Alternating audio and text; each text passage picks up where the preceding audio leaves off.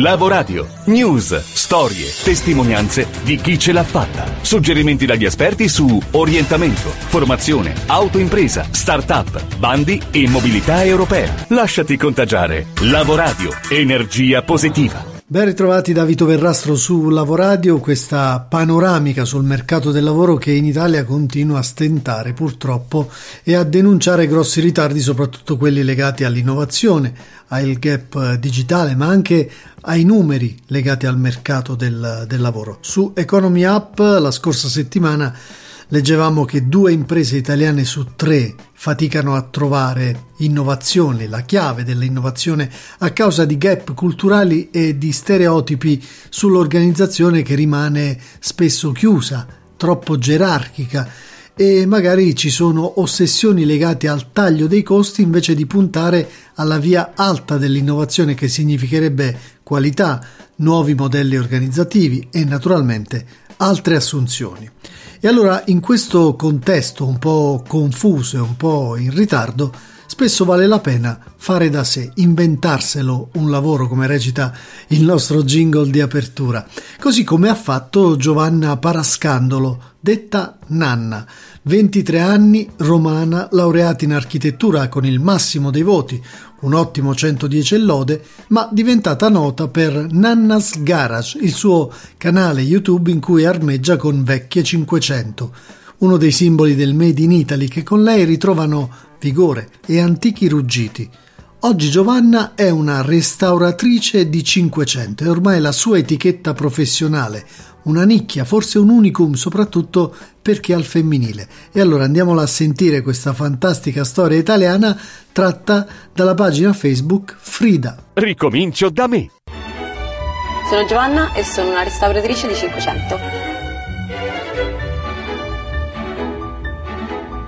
Quando sono salita su una 500 per la prima volta mi ricordo di questa sensazione proprio di, di, stupore che avevo. Continuavo a toccare tutto, a dire ma questa macchina è stupenda, wow la vorrei troppo pure io. Sono andata a vedere un pochino i prezzi delle 500 e mi sono resa conto che non potevo permettermene una in condizioni ottimali, diciamo in condizioni accettabili. Ho deciso di vendere la mia moto e con i soldi che ho fatto ho comprato la 500 meno costosa in assoluto che ho trovato su internet, che era distrutta, non, non partiva, non frenava, era tutta arrugginita. Dopo averla comprata eh, in realtà realtà mi sono resa conto che non avevo i soldi per farla sistemare. Ho iniziato un po' ad osservarla, a farmi delle domande e a cercare delle risposte e da quel momento è passato un anno di studio intensissimo fra libri e forum su internet dove alla fine eh, sono riuscita a restaurarla integralmente da sola.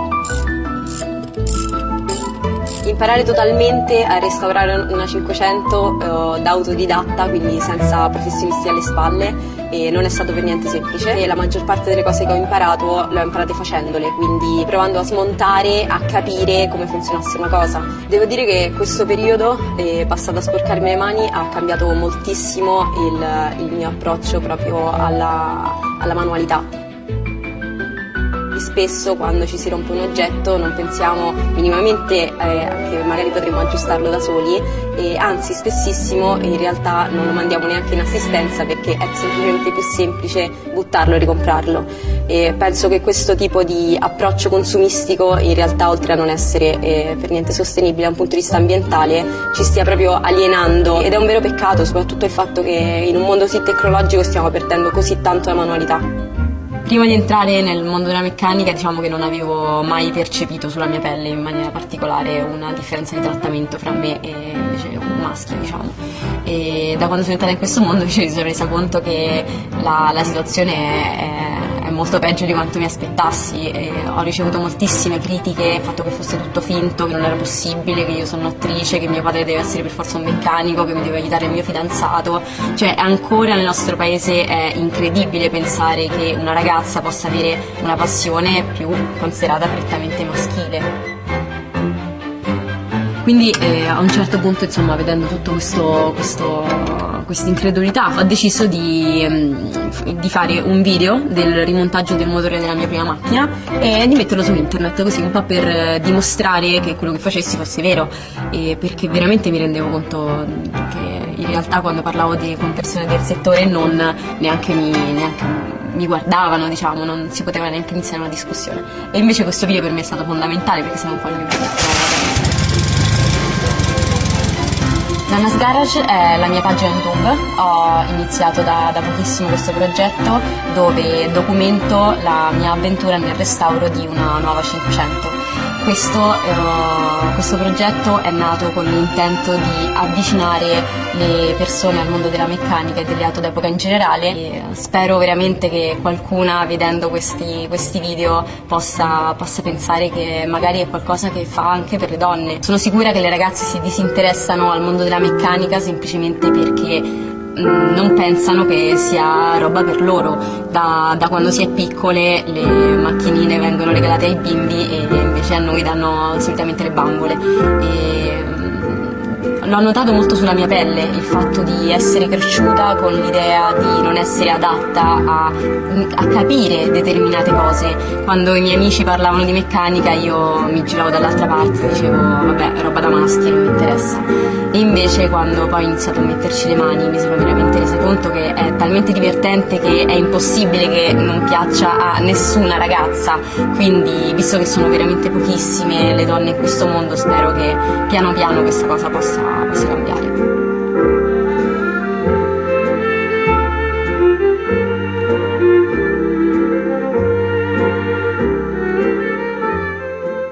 Ed in effetti il mondo, gli stereotipi, i luoghi comuni e le resistenze si vincono attraverso gli esempi. Quindi ottimo lavoro Giovanna, speriamo che ne nascano e ne crescano tantissime come te per innovare il nostro mercato del lavoro con grande creatività e magari tutta al femminile. Se Giovanna ha scelto in qualche modo una via unica, difficile, particolare, di nicchia, Ce ne sono tante altre e tanti altri che pensano all'influencer come la meta ideale del lavoro del futuro, trasformando la propria passione in un vero e proprio lavoro molto ben retribuito a guardare gli esempi alti, Chiara Ferragni, su tutte. Tante le aziende che si affidano ai piccoli o grandi guru dei social network per promuovere i loro prodotti e ovviamente la notizia delle ultime settimane è che è nato anche un corso di laurea in influencer. Allora vogliamo affrontare questo tema prima in maniera ironica e poi andiamo ad ascoltare invece eh, qualcosa che ci spiega in realtà questo fenomeno, che contorni ha. Oh, ce l'hai fatta! E mo come glielo dico che lo voglio lasciare perché ha solo 180 followers. Sto sfigato. Amore, tutto ok? Io oggi non voglio uscire. Ma che è successo? Ti ha rotto le scatole qualcuno? Perché ho riflettuto sulla nostra relazione e te siamo troppo diversi, non possiamo più stare insieme. Io scorsa settimana ho raggiunto i 10.000 follower, posso ritenermi un influencer, hai capito? E lo sai quanto ci tengo al mio profilo, alla mia immagine. Come faccio a stare con uno che non gliene frega niente? Per me non possiamo più stare insieme. Ma stai scherzando, vero? Cioè, eh, stai a fare un video o stai a registrare la cosa? No! Hai visto il tuo Instagram come sta? Tu c'hai a malapena 200 followers, ma dove credi di andare? Che cosa penseranno tutte le persone che mi seguono? Guarda questa, vuole fare l'influencer e poi sta con uno sfigato che ha a malapena 200 followers. E questa è la parodia tratta dal canale YouTube di Lele Sarallo, molto divertente ma anche molto vera rispetto a quello che a volte succede attraverso questi dialoghi un po' surreali.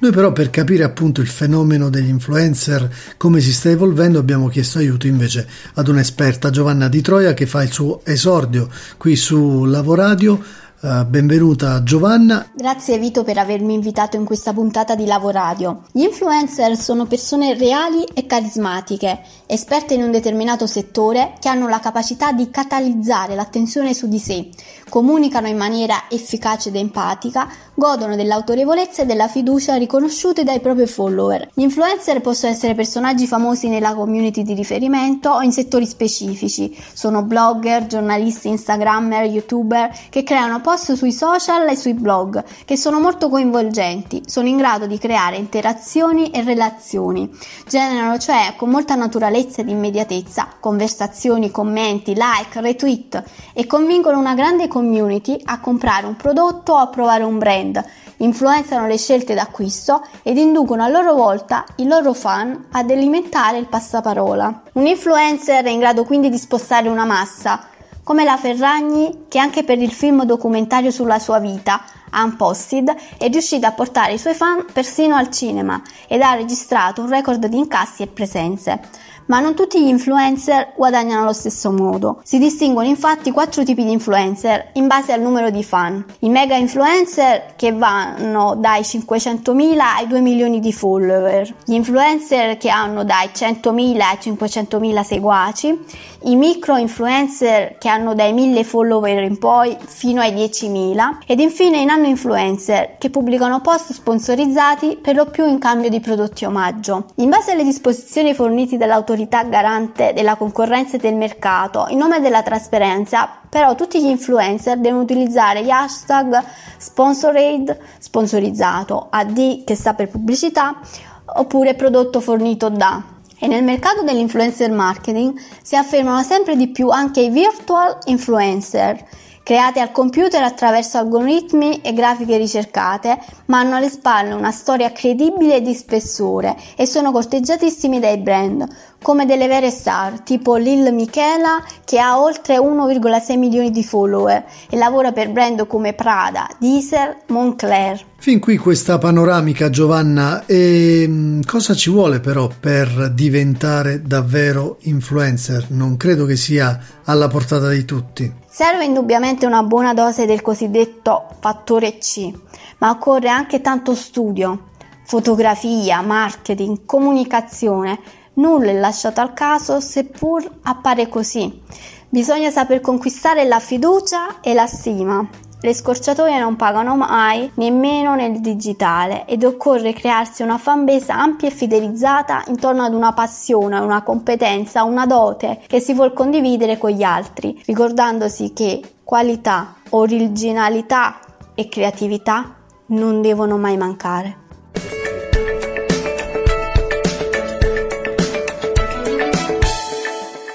Ultimo segmento di Lavoradio che spesso passa un po' così dal, dal, sacro al profano, invece qui passiamo dal profano al sacro perché dopo aver parlato di influencer parliamo dell'economia di Francesco, un uh, patto per il futuro che um, caratterizzerà e coinvolgerà soprattutto migliaia e migliaia di giovani, un evento internazionale previsto dal 26 al 28 marzo 2020 ad Assisi ma c'è già una lunga catena di micro eventi che si stanno realizzando sui territori. Vediamo cosa ha mm, dichiarato recentemente Luigino Bruni, economista e accademico con interessi in filosofia e teologia, a proposito di questo grande evento promosso dal Papa per sollecitare i giovani rispetto al lavoro e rispetto ad un'economia etica. Francesco è un insieme di elementi, cioè è l'economia di Francesco d'Assisi, non a caso si fa da Assisi l'evento, non ci dimentichiamo che tutta questa cosa qui è nata perché il Papa ha scritto una lettera di convocazione dei giovani, vi aspetto da Assisi per fare un patto con voi per un'economia nuova, no? Quindi è l'economia dello spirito di Francesco d'Assisi, è l'economia di Papa Francesco, con quello che lui ha detto in questi anni sull'economia, Laudato Si, Evangeli Gaudium, quindi tutta l'attenzione di questo pontificato per l'economia nel senso di Francesco in quanto legata all'ambiente, alla pace, alla creazione. E poi è l'economia che nascerà, perché l'economia di Francesco non c'è ancora, non è che andiamo lì per studiare qualcosa che è già bello e definito, cioè l'economia di Francesco è un processo che, che, comincia in questi mesi, avrà un momento importante a marzo ad Assisi e poi andrà avanti, quindi come direbbe il Papa non è uno spazio da occupare ma è un processo da attivare, è un seme che, che porterà i suoi frutti nel tempo. Quindi non è solo l'economia di Papa Francesco, non è solo l'economia di San Francesco, è i due messi insieme più i giovani, perché Assisi sarà un grande momento del pensiero economico dei giovani. Non sarà il solito convegno dove i professori parlano e i giovani prendono appunti, ma dove i giovani parlano e dicono la loro sul mondo dell'economia, sulla povertà, sull'ambiente, perché hanno cose da dire e dobbiamo solo ascoltarli. Sarà un luogo dunque del confronto anche tra giovani di diversi continenti, quelli in Italia faticano a trovare lavoro e spazio, mentre ad altre latitudini il discorso è diverso. Ma sicuramente l'Africa, il Sud America o l'Asia, la Cina, siccome è diversa la, la, demografia, i giovani hanno uno spazio maggiore perché l'età media è molto più bassa, ma rimane sempre vero che i giovani in genere, soprattutto nell'economia, non sono molto ascoltati. C'è l'idea che ci vogliono gli esperti, ci vogliono le competenze che si acquisiscono col tempo Assisi sarà invece un momento dove i giovani saranno ascoltati e diranno la loro. Avremo dei premi Nobel, avremo dei grandi economisti, ma saranno a servizio dei giovani far emergere il pensiero giovane sull'economia. Come diciamo quest'anno è emerso molto il pensiero dei ragazzi con Greta, con, che hanno detto la loro, questo Friday for Future sul mondo, lì sarà il momento dei giovani, perché i giovani oggi fanno un'economia già diversa hanno idee diverse perché nei grandi momenti di passaggio bisogna saltare una, una generazione, cioè si va direttamente alla generazione dopo perché, perché, quella degli adulti non sta riuscendo a rispondere alle sfide, noi stiamo inquinando il pianeta, non stiamo risolvendo la povertà, quindi dobbiamo dar la voce a una generazione nuova perché magari hanno idee migliori di quella attuale. E noi lo speriamo davvero che questo salto generazionale possa portare presto dei risultati importanti nel lavoro e nell'economia. Um, finisce qui questa puntata di Lavoradio, come sempre vi ringraziamo per l'attenzione e per l'ascolto, ci potete riascoltare sulle principali piattaforme di podcasting, potete rimanere con noi sintonizzati sulla pagina Facebook e il nostro account Twitter, come ogni settimana la chiusura con l'aforisma affidato alla calda voce dell'attrice Tonia Bruno. Cambiamento significa movimento, movimento significa frizione. Il movimento o il cambiamento senza frizioni o conflitti appartiene solamente al vuoto rappresentato da un mondo astratto che non esiste. Soul e Line Sky. Scrivici a lavoradio@gmail.com. Lasciati contagiare. Lavoradio. Energia positiva.